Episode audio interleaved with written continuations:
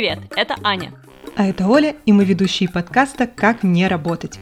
К моменту записи этого выпуска коронавирус успел загнать нас в самоизоляцию, поэтому вместо студии местом встречи стал Zoom, так что заранее просим прощения за небольшие проблемы со звуком. Сегодня мы поговорим о фрилансе и о том, каким разным он может быть о том, что иногда счастливый фрилансер в Таиланде или на Бали — это не более чем стереотип, что иногда после скитаний с ноутбуком тянет снова вернуться в офис, а потом опять бросить все и уехать на край света волонтером. Да, сегодня наша история не про миллионы рублей подписчиков, а про то, что иногда мы встаем, выгораем и понимаем, что делаем в жизни что-то не то. Но не всегда у нас хватает духу все круто поменять. У нашей сегодняшней гости это получилось. Ее зовут Юлия Некрасова, и она на связи с нами с побережья Авачинской бухты на Камчатке. К сожалению, в этом выпуске звук на записи не такой идеальный, как обычно бывает в нашем подкасте. Поэтому, чтобы компенсировать и порадовать вас, дорогие слушатели, мы прикрепляем ссылку на Инстаграм Юли в описании. Там просто потрясающие фотографии Камчатки — Надеемся, они вас порадуют. Из нас троих, конечно, Юле больше всех повезло с местом самоизоляции, потому что я сейчас сижу в квартире в девятиэтажке, Аня сидит на чердаке на даче в Подмосковье, а Юля в гостевом доме с видом на океан. И сейчас мы практически как герои детектива, где все начинается на месте преступления, и потом все два часа выясняет, кто убийца. Мы будем выяснять, как Юля оказалась на Камчатке и как она вообще докатилась до такой жизни. Знаешь, я сама себе часто задаю такой вопрос, типа, как я вообще до такого докатилась, как я здесь очутилась и что я здесь делаю. Но, в общем-то, я очень рада тому, что я все-таки сюда докатилась, долетела, доползла, и все замечательно. Так что можно переходить к официальной части. Тогда первый вопрос, он самый простой. Расскажи, кто ты по профессии и в какой момент ты поняла, что с традиционной наемной работой что-то не так? Моя специальность — связь с общественностью и реклама. Работать я начала с третьего курса и сразу же с головой погрузилась в, во все дебри рекламного мира. Много было работы, я работала, забивая на университет, не появляясь на парах, сдавая зачеты как-то на бегу. И очень-очень много работала. Из рекламного агентства я перешла в работу на радио, и это снова реклама, это снова маркетинг, снова пиар. И в этой профессии я крутилась долгое-долгое время, заслужившись до больших званий, до высоких зарплат, до классных там мероприятий, там спикерами выступала, где я только не выступала, куда я только не ездила. В определенный момент, случилось, кажется, в 2017 году, перед выходом на работу, я сидела на тумбочке и громко плакала, потому что я просто вообще не хотела из дома выходить. То есть мне настолько все надоело, я настолько сильно устала от происходящего, что поняла, что что-то надо менять. Изменения были ужасно тяжелыми, потому что привычная работа, привычный режим, привычные контакты, кажется, что вот все у меня есть, и знания, и опыт, и бери работы не хочу, но мне это так сильно осточертело, что я решила, что пора. Было страшно безумно, потому что как я уже сказала, место насиженное, уже классная зарплата, и все меня любят, и все супер. Думаю, ну, как бы надо куда-то уходить. Куда уходить, непонятно. Давай я искать всякие проекты на фрилансе. Чтобы вы понимали, проекты на фрилансе после стабильной работы найти непросто потому что ты хочешь высокую зарплату, в то же время, чтобы у тебя было побольше свободного времени, и ты могла работать из дома. Первые два месяца я просто как бы ничего не делала, искала какие-то проекты, жила на подушку, которая у меня осталась от предыдущей работы, и все. Вот с того момента начались мои скитания. По-другому это я назвать не могу, потому что я нашла какую-то маленькую работенку на фрилансе, думаю, ладно, окей, посижу, посижу тут. В Омске классно, хорошо, но поеду-ка я в другой город поехала в Новосибирск. Поработала из Новосибирска немножко. Думаю, нет, что-то не то, что-то меня тянет обратно. Поехала, съездила отдохнуть, вернулась снова в Омск. И так, короче, у меня продолжалось примерно, примерно полгода, после чего я поняла, что нет, так, так не пойдет, надо вообще уйти в дауншифтинг, и, наверное, поступила как большинство фрилансеров. Я взяла билет в один конец в Таиланд и поехала куда-то в неизвестность. Глава, в которой мы убеждаемся, что жизнь фрилансера в теплых краях на самом деле не такая, как на картинке? Это был адок. То есть я ни разу не ощутила всего кайфа жизни фрилансеров в Таиланде. То есть, ну, я поехала на Панган, Таиланд, Панган, все классно, весело, тусовки, чуть-чуть работаешь, чуть-чуть тусишь, чуть работаешь, чуть-чуть тусишь. Кайфа я не ощутила совсем. То есть у тебя вроде как бы есть морька, у тебя есть вроде там пляжи, тусы, но ты как-то не чувствуешь себя полноценно, потому что у тебя нет уверенности вообще ни в чем. Что будет завтра, ты не знаешь. С этим я прожила два месяца в Таиланде, подумала, что, ну, что-то Таиланд, видимо, не мое, и рванула в Мекку всех фрилансеров всего мира, всей планеты, поехала на Бали. На Бали у меня прошло еще два месяца. И вот после жизни на Бали я окончательно поняла, что так, стопе. Наверное, наверное, это не мое. На Бали я поскиталась по разным заведениям, по разным местам, где работают фрилансеры. И, ну, меня это немножко повергло в шок, потому что там какие-то огромные дома, огромные кафешки, огромные коворкинги, где сидят просто десятки, там, сотни людей, и все тыкаются в, комп в компы, они делают это достаточно долго, и, короче, меня как-то это не проперло совершенно. То есть я все-таки люблю работать в тишине, в спокойной обстановке, мне вообще никак не проперло.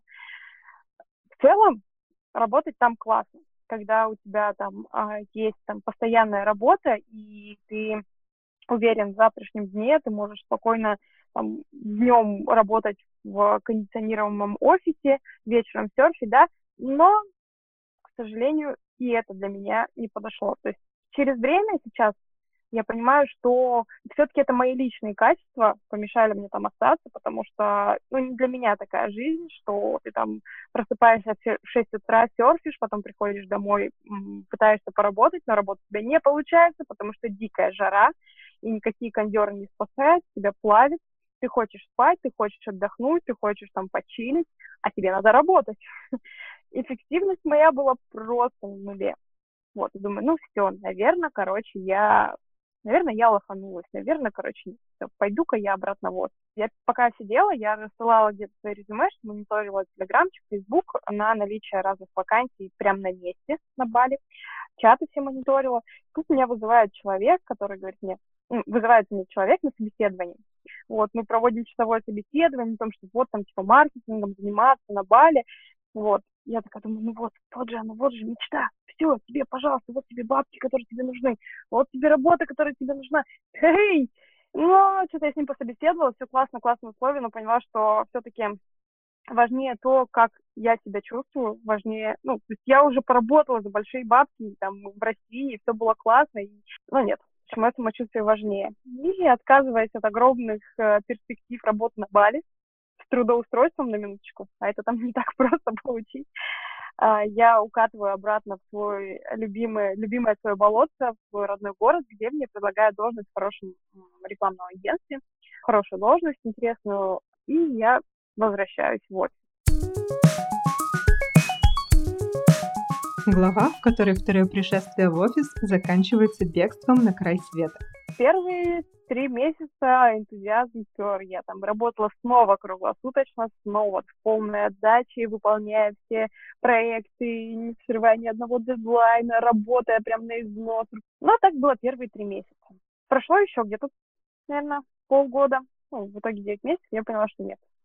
Как бы оно там не приносило, опять же, мне удовольствие, эта работа, но работать с 9 до 6 в офисе ежедневно, задерживаясь, не видя жизни абсолютно – без возможности путешествовать надолго, без возможности отключить телефон на несколько дней, без возможности там, увидеться с друзьями в течение дня, без возможности с ними провести время, увидеть родных, я так жить не могу и не хочу. И наступил мой второй этап, второе мое сливание из офиса, я это так назвала. Но это был прям совсем. То есть если первый раз я примерно понимала, куда я хочу идти, Второй раз это был просто, я уходила в никуда. Второй этап, вторая попытка уйти с работы, она была поинтереснее, потому что я ну, действительно спросила себя, что я вообще хочу. Думаю, я хочу, наверное, поехать куда-то волонтером. Я уже поработала так, поработала так, думаю, денег у меня не особо много, чтобы жить сейчас в другой стране, снимать а, квартиру, либо что-то еще. И думаю, попробую-ка я поволонтерить. Набираю волонтерство, и пока я набираю на клавиатуре там волонтерство, думаю, так, волонтерство, куда? В Азии я была. В Штаты у меня визы пока нету. Куда-нибудь в Австралию тоже надо визу. Куда, куда не надо визу? Думаю, по России не надо визу. Хорошо, по России, где я еще не была. Начинаю перечислять места, где я еще не была по России. Такая, о, я же не была на Дальнем Востоке. Набираю волонтерство Камчатка. И каким-то волшебным образом первая э, строка мне вылазит волонтерство в серф-лагере. Я такая, да ладно. Неужели? Вот это да. И пишу ребятам, говорю, ребята, хочу, не могу, хочу, не могу, вот вообще просто, хочу на Камчатку волонтером идти. А ты что умеешь делать? Я говорю, ну вот я маркетинг, ну, короче, я из маркетинга уходить хочу, реклама надоела, хочу чем-нибудь позаниматься. У нас есть вакансия, а ты умеешь готовить? Глава, в которой мы узнаем, что можно быть счастливым, даже когда встаешь в 5 утра и моешь посуду в ледяной воде. В общем, я им сказала, что, конечно, я умею все. А, сейчас я на Камчатке уже почти год с небольшим перерывом и понимаю, что это было одно из лучших решений в моей жизни. Я приехала сюда в июне прошлого года, вообще не знала, куда я лечу. Я знала, что я буду работать в серф-лагере. И прилетев сюда, я меня сразу же встретили, я поняла, что да, все-таки это мое. Человек с огромным стажем работы в маркетинге, гуру медиакоммуникаций. Начал работать в вагончике, в палатке, поваром на берегу Тихого океана. Каждый божий день вставала в 5 утра, готовила завтрак, потом мыла кучу тарелок в воде в ледяной, потом снова готовила обед на эту кучу строителей, ребят, которые также волонтеры приехали. И так продолжалось примерно месяц. Это непередаваемый опыт, потому что столько людей за свою жизнь я еще не кормила. А дальше было еще интереснее. Потому что я поняла, что мне это место очень нравится. Дома меня ничего не держит пока я работала поваром, я познакомилась с огромным количеством людей, которые занимаются туристическим бизнесом на Камчатке, которые работают в этой сфере. Поняла, что я хочу остаться и путешествовать. Но как остаться путешествовать, если первое, это волонтерство было, и мне за волонтерство не платили ничего, то есть это было проживание и питание. Я подумала, что я хочу узнать Камчатку получше, побольше и желательно бесплатно. Я на несколько дней останавливаюсь в гостевом доме Байхаус, на Камчатке, и случайно знакомлюсь с управляющей. Я говорю, управляющую зовут Алена. Говорю, Ален, так и так, вот я приехала, все бросила, там месяц отработала на пляже. Есть что по работе? Абсолютно случайно я спросила, есть что по работе? Алена говорит, а есть. И все складывается таким образом, что у компании маркетолог уходит в декрет, и тут появляюсь откуда ни возьмись я маркетолог с большим стажем, с э, опытом. Они говорят, ну все, go к нам. В общем-то, и так я осталась э, на Камчатке. Здесь необычное место, потому что летний сезон начинается с июля по октябрь, а зимний сезон начинается с февраля по май. Ну и мы договорились, что я съезжу домой, потусуюсь дома, и потом еще вернусь в сезон. И я такая думаю, блин, я живу на Камчатке, Дальний Восток. А у меня, э, я в одиннадцатом году ездила по программе Work and Travel в США э, работать, и как бы думала, когда-то я туда вернусь, когда-то я туда вернусь. Улетая с Камчатки, я беру билет до Владивостока, думаю, схожу в посольство. Вот, иду в посольство и получаю визу. Опять же, работаю удаленно на Камчатку. Ребята разрешают мне поработать удаленно, и я улетаю в Штаты на месяц. Вот, э, вместе с друзьями, вместе со знакомым мы снимаем тачку и, наверное, осуществляем мечту многих, проезжаем, э, ну, точнее, не через всю Америку, мы проезжаем с одного побережья, полностью проезжаем побережье, национальные парки, Нью-Йорк, э, Новый год в Нью-Йорке, на Таймс-сквер. Все как в лучших традициях. В общем, вот. И путешествуя в США я понимаю, что все-таки я хочу вернуться на Камчатку, но чтобы закрыть проект, вот, то есть сейчас я а, здесь последнюю неделю, закрываю проект и снова возвращаюсь в город, с которого все начиналось, чтобы, чтобы через время куда-то рвануть дальше. И плана у тебя нет? Знаешь, плана у меня нет. Первый раз, когда я сорвалась куда-то без плана, это был Таиланд, и я на, настолько сильно волновалась, там, да как же я буду, что же я буду делать? И меня это так сильно внутри так все скукоживало и сковывало, что от этого только больше проблем. А сейчас я понимаю, что у меня нет плана, и это классно, потому что у меня есть свобода выбора, я могу сделать все, что я захочу. Я уже понимаю, что в первый раз я прилетела на Камчатку, и у меня было с собой 5000 рублей в кармане. 5. Я уверена в том, что если у человека есть какая-то голова на плечах, и он открыт к новому, то все получится. Я сейчас слушаю твою историю про волонтерство и вспоминаю свой опыт, который был, ну, к сожалению, не настолько организованным, скажем так. То есть он был классный, но не так все хорошо сложилось а, на практике. Я где-то на третьем курсе Иньяза решила, что мне нужно поволонтерить летом, но при этом мне хотелось а, использовать иностранные языки, которые я тогда учила, и каким-то магическим образом э, я нашла в Фейсбуке у одного своего знакомого э, путешественника информацию о кемпе в, на Байкале, который организует э, языковая школа из Иркутска, и там нужны были волонтеры, которые просто знают английский язык и могут что-либо на нем делать, то есть проводить какие-нибудь занятия, а, там какой-то спикинг-клуб или еще что-то. И я им написала, сказала, что вот, я знаю английский, я могу делать все, что хотите, я могу проводить занятия по актерскому мастерству, там, не знаю, переводить какие-то тексты. А, и как раз им нужно было перевести сайт. Все сложилось, я перевела сайт с русского на английский, все классно собиралась уже ехать туда с мыслью, что я буду чилить, в общем-то, большую часть времени, потому что я свои обязанности выполнила волонтерские, и буду там просто жить в палатке.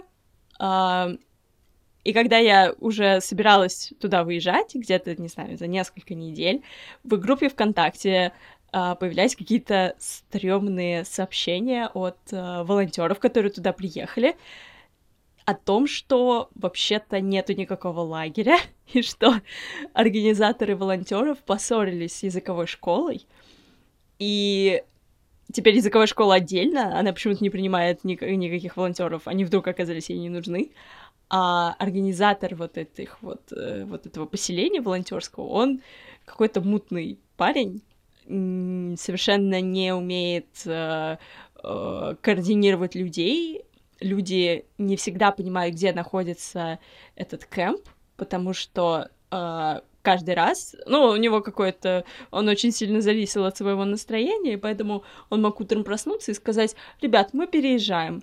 Но при этом в это же время туда, на эту точку, на которую там отметили во ВКонтакте в группе, что вот, ребята, мы сейчас живем здесь, а, туда уже ехали какие-то новые волонтеры. Была жуткая история про девочку, которая приехала туда под вечер, никого не нашла, и просто ночевала в чистом поле одна э, в незнакомом месте. Ей очень повезло, что у нее была своя палатка, и она ее разбила и в ней спала.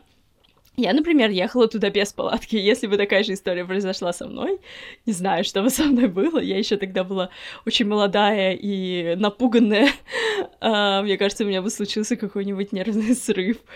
Uh, но у меня все было неплохо, потому что у меня были хорошие отношения с этим организатором, и я там жила себе спокойно какое-то время, потом решила, что мне не нравится а, зависеть от а, левой пятки, а, от настроения и от каких-то мыслей, которые вдруг появляются в голове этого организатора.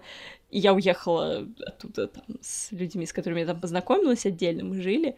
Вот, но в целом, с одной стороны, история классная, потому что это и такой опыт интересный, и в целом, ну, блин, Байкал — это просто невероятно очень красивое место, хотя я городской житель, и не могу сказать, что я очень люблю а, жить на природе, но там было классно.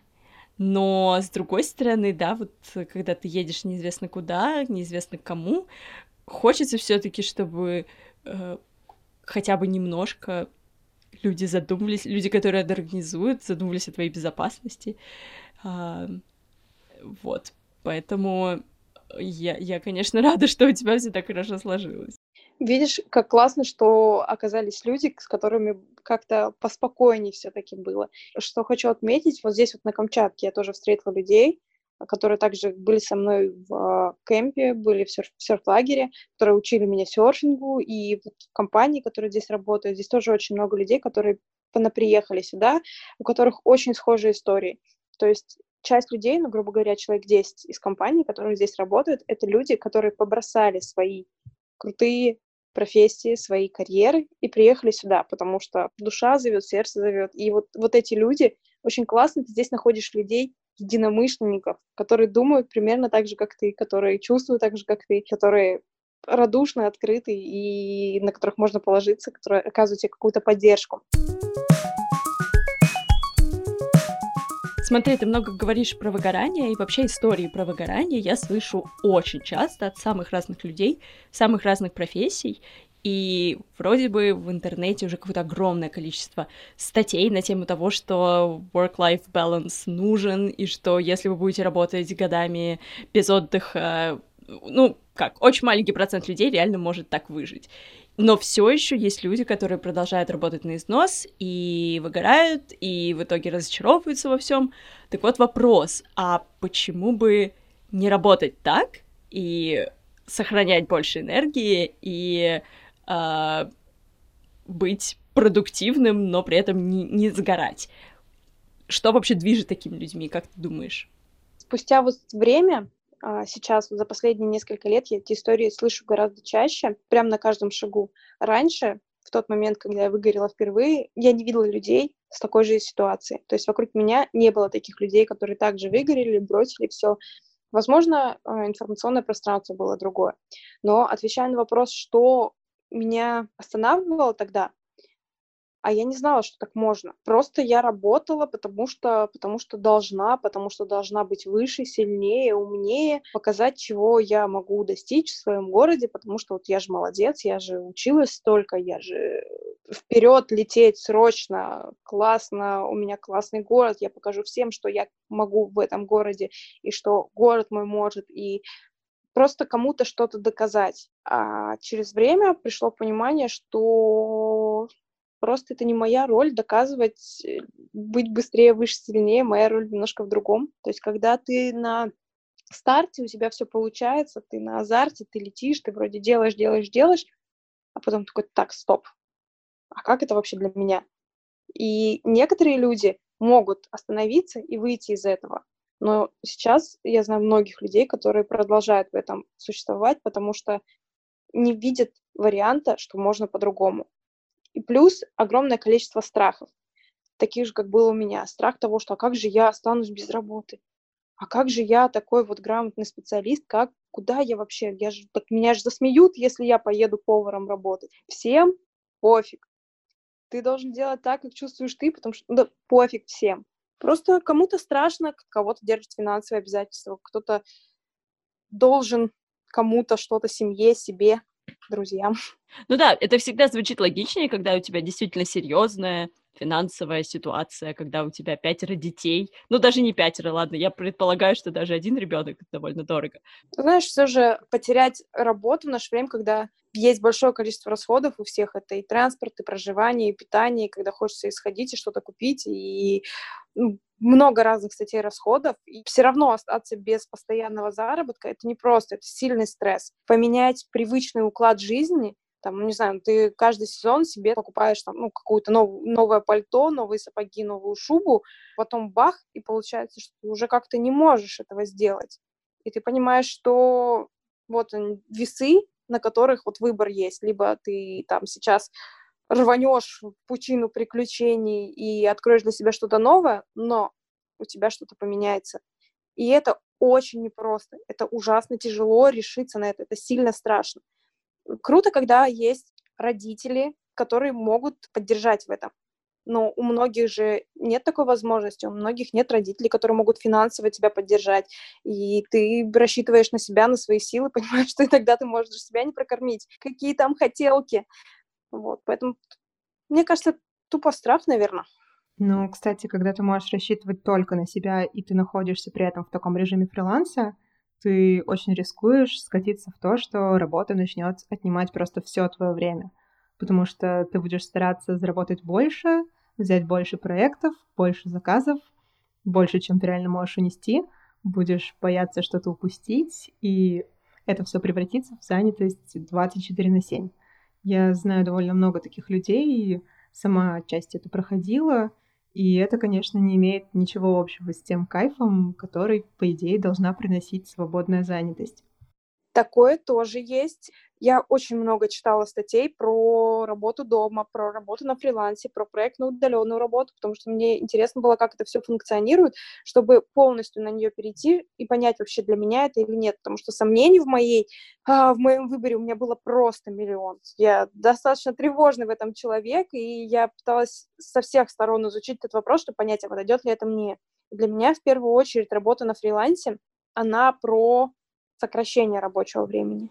Пусть это будут меньше денег, пусть это будет какие-то тривиальные задачи, но работа на фрилансе для меня это про освобождение времени для себя.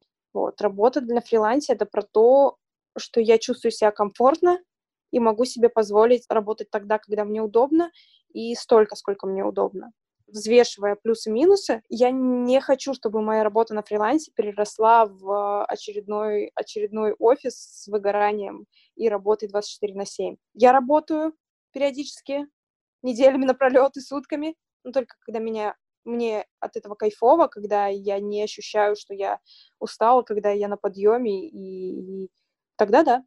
А так не, фриланс это все-таки для меня про время для себя меня есть совсем небольшой опыт э, на фрилансе, и он был сразу после университета.